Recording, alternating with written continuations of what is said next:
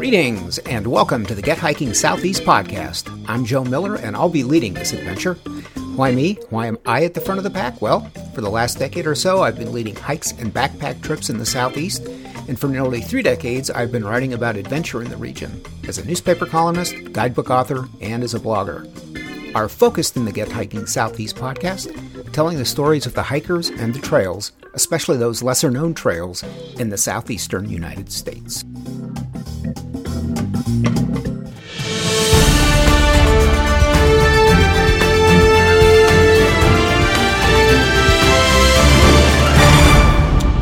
Here now, the news. It is nesting season for the peregrine falcon, and as a result, several rock faces in western North Carolina will be closed for the next several months. Peregrine falcons mate for life and return to the same site each year to nest. If the pair is disturbed, they will leave the site and may not nest again until the following year. The main activities affected by these closures are rock climbing, rappelling, ice climbing, bouldering, hang gliding, and slacklining.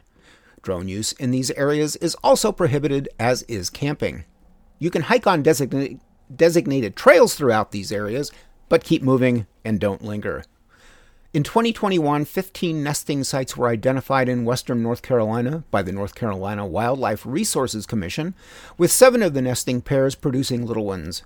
4 of the closures are in the Linville Gorge area. For a full list of closures, which run through August 15th, visit the North Carolina Forest Service website, a link for which is in our show notes. And a reminder that starting today, March 1st, if you plan to hike Old Rag in Virginia's Shenandoah National Park, you must have a day use ticket. The tickets are $1 and can be purchased online up to 30 days in advance.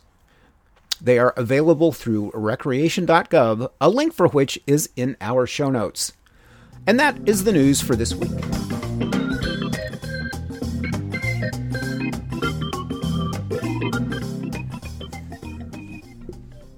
Much as we love the winter season, along about, usually mid-January, what's typically called around here the January thaw, we start looking for signs of spring. We can't help it.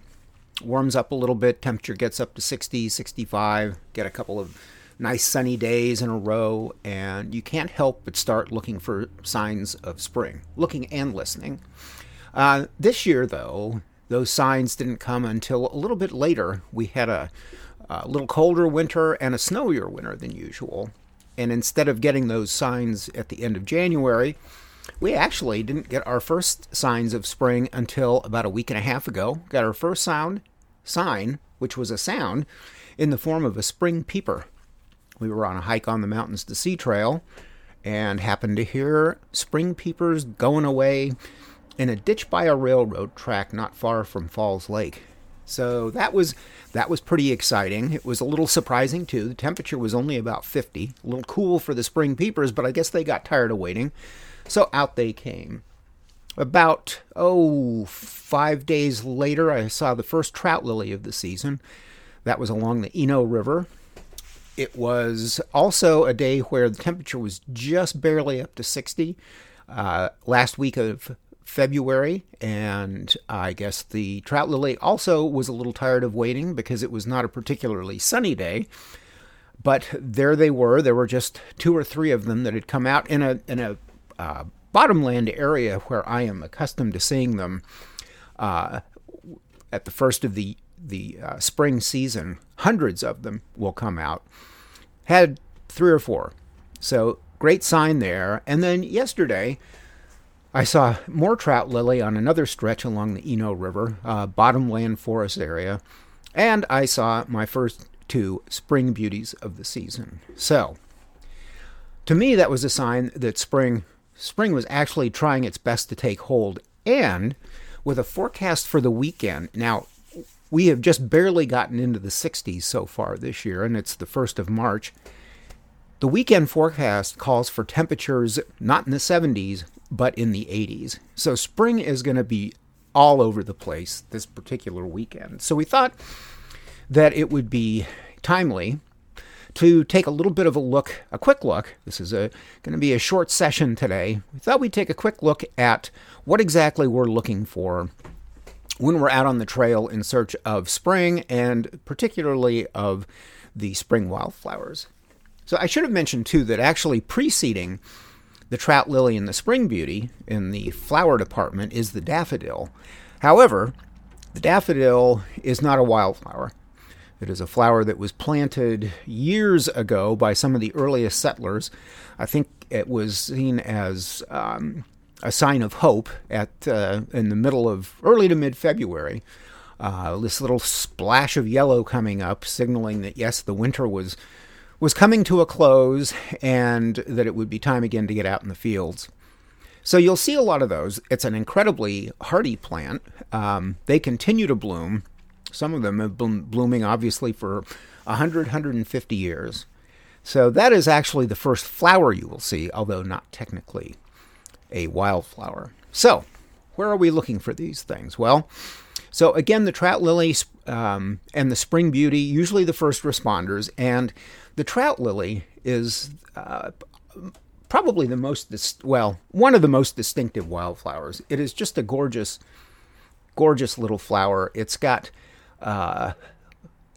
six petals, six finger-like petals of yellow and crimson, and they unfurl depending on how much sun is out. You'll see them in various modes of being unfurled, almost like a little fist that starts to open up, but a very delicate little fist. Just a gorgeous flower. The leaf is how it gets its name. It's a mottled green and purple leaf that looks like the skin of a trout. So if you're out and you start to see those this weekend, that is what you're looking at. That would be the trout lily. The spring beauty is a delicate white flower, and it's a white flower that can vary. There can be strings of pink in them. There can be strings of purple. Often they're just white. So they vary a fair amount, but generally right now, that is what you're going to be seeing. And then after those come out, you'll start to see periwinkle, you'll see chickweed, and kind of a cavalcade of other wildflowers. But right now, this particular weekend coming up, and at the beginning of the spring season, even though it's technically not spring, you will see the trout lily and the spring beauty. So, where do we look for these guys? They can be hard to find. They're little, and they're doing their thing right now because it won't be long before the trees leaf out and suck up all the sun. So it's imperative that they leaf out now and that they do all their life-sustaining activities, catching the sun, before the trees leaf out and they don't have a source of sun. So one of my favorite places to look right now is bottomland forests. Those seem to be some of the best spots for finding trout lilies and spring beauties in particular. So if you're out this weekend, maybe do a hike along a riverbed that's got a flat area.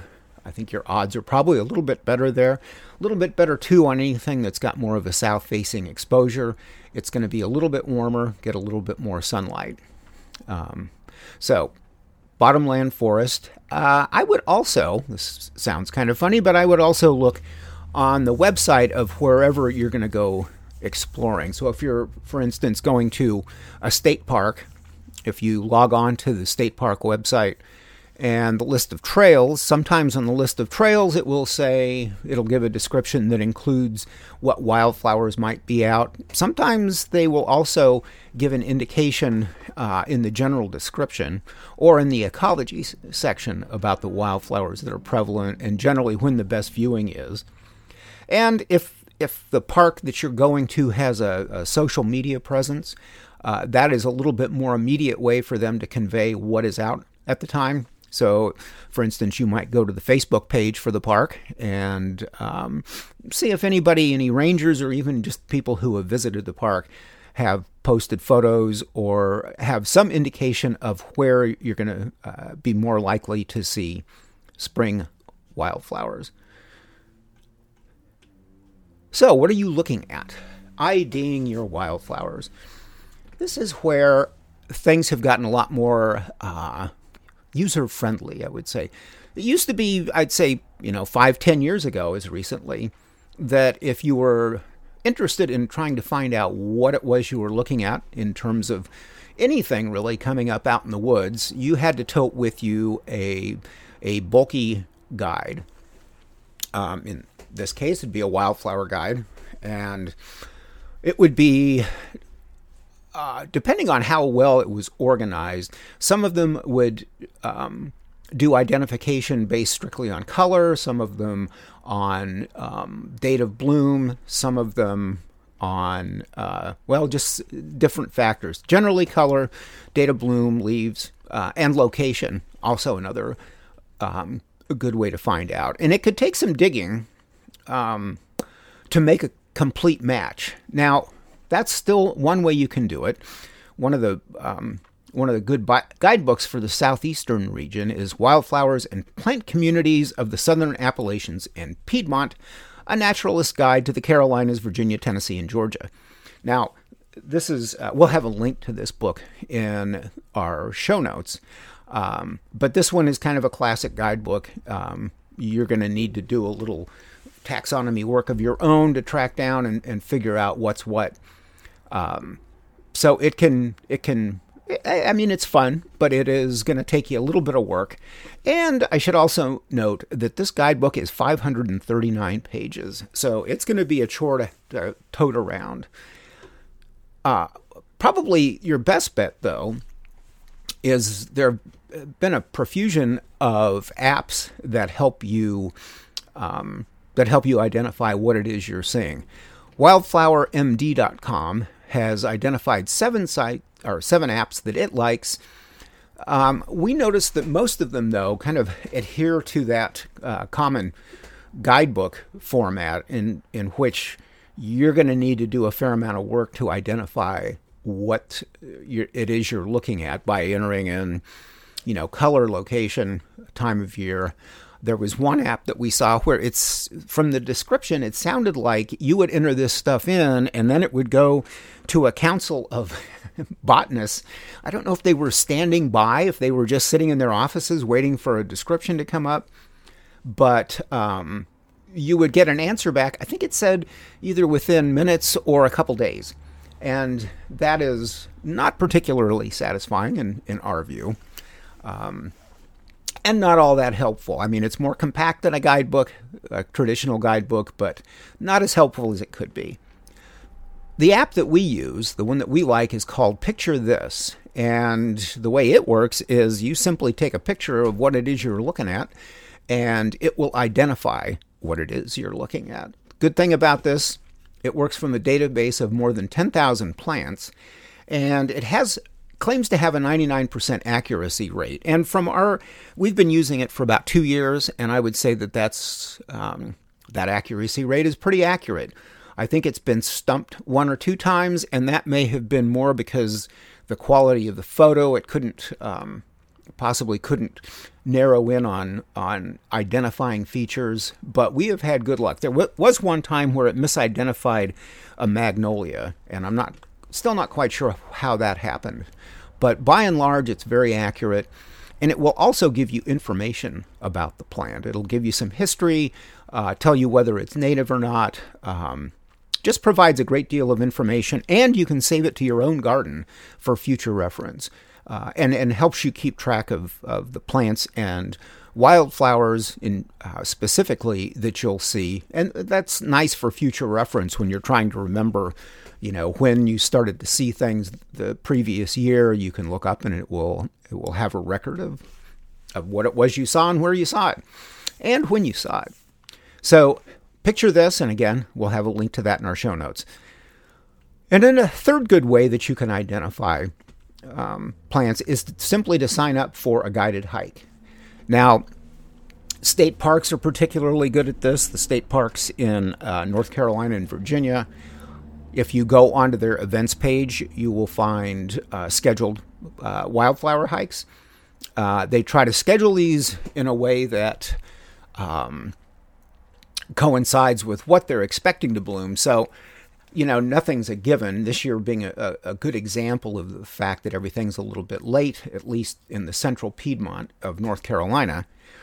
So there's no guarantees that you're going to be seeing what they hope to be seeing, but there's a good chance you'll see something, and you'll certainly learn from an experienced naturalist what it is that you're looking for. If you have a land trust in your area, they are generally really good about doing these guided hikes because they want to get you out on their properties. They want you to see the work that they're doing, the land that they're preserving, and they want you to be a part of that. So good example is the Eno River Association, which has saved more than 4,100 acres along the Eno River and a couple of tributaries here in central North Carolina. They do an annual spring hike series that's every Sunday afternoon. It's a 2-hour hike. They don't cover much ground, but then they don't need to. I mean, you may hike just a mile, but they are especially good at identifying where blooms are coming out, and they will take you and they'll show you what's coming up, and you'll have a little talk about the environment and why a particular area is favorable for this type of wildflower. So those are particularly good too. And again, we'll have a link there in our show notes. So that is kind of a quick look at the spring wildflower season. We also have a handout. It's called Spring Wildflowers Tip Sheet from Get Hiking. And we will have a link to that in our show notes as well, so you can download that and use it as a helpful guide and some guidance as well for the upcoming spring season. So, a great weekend coming up. Month of March is especially good for spring wildflowers. March actually into early May is generally pretty good, but we're getting into it right now.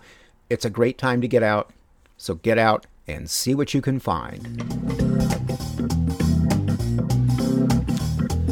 That is our show for this week. I hope you liked it and that you'll be back. In the meantime, a reminder that the Get Hiking Southeast podcast is a part of the Get Hiking and Get Backpacking universe, where instead of just telling you about great places to go, we take you there.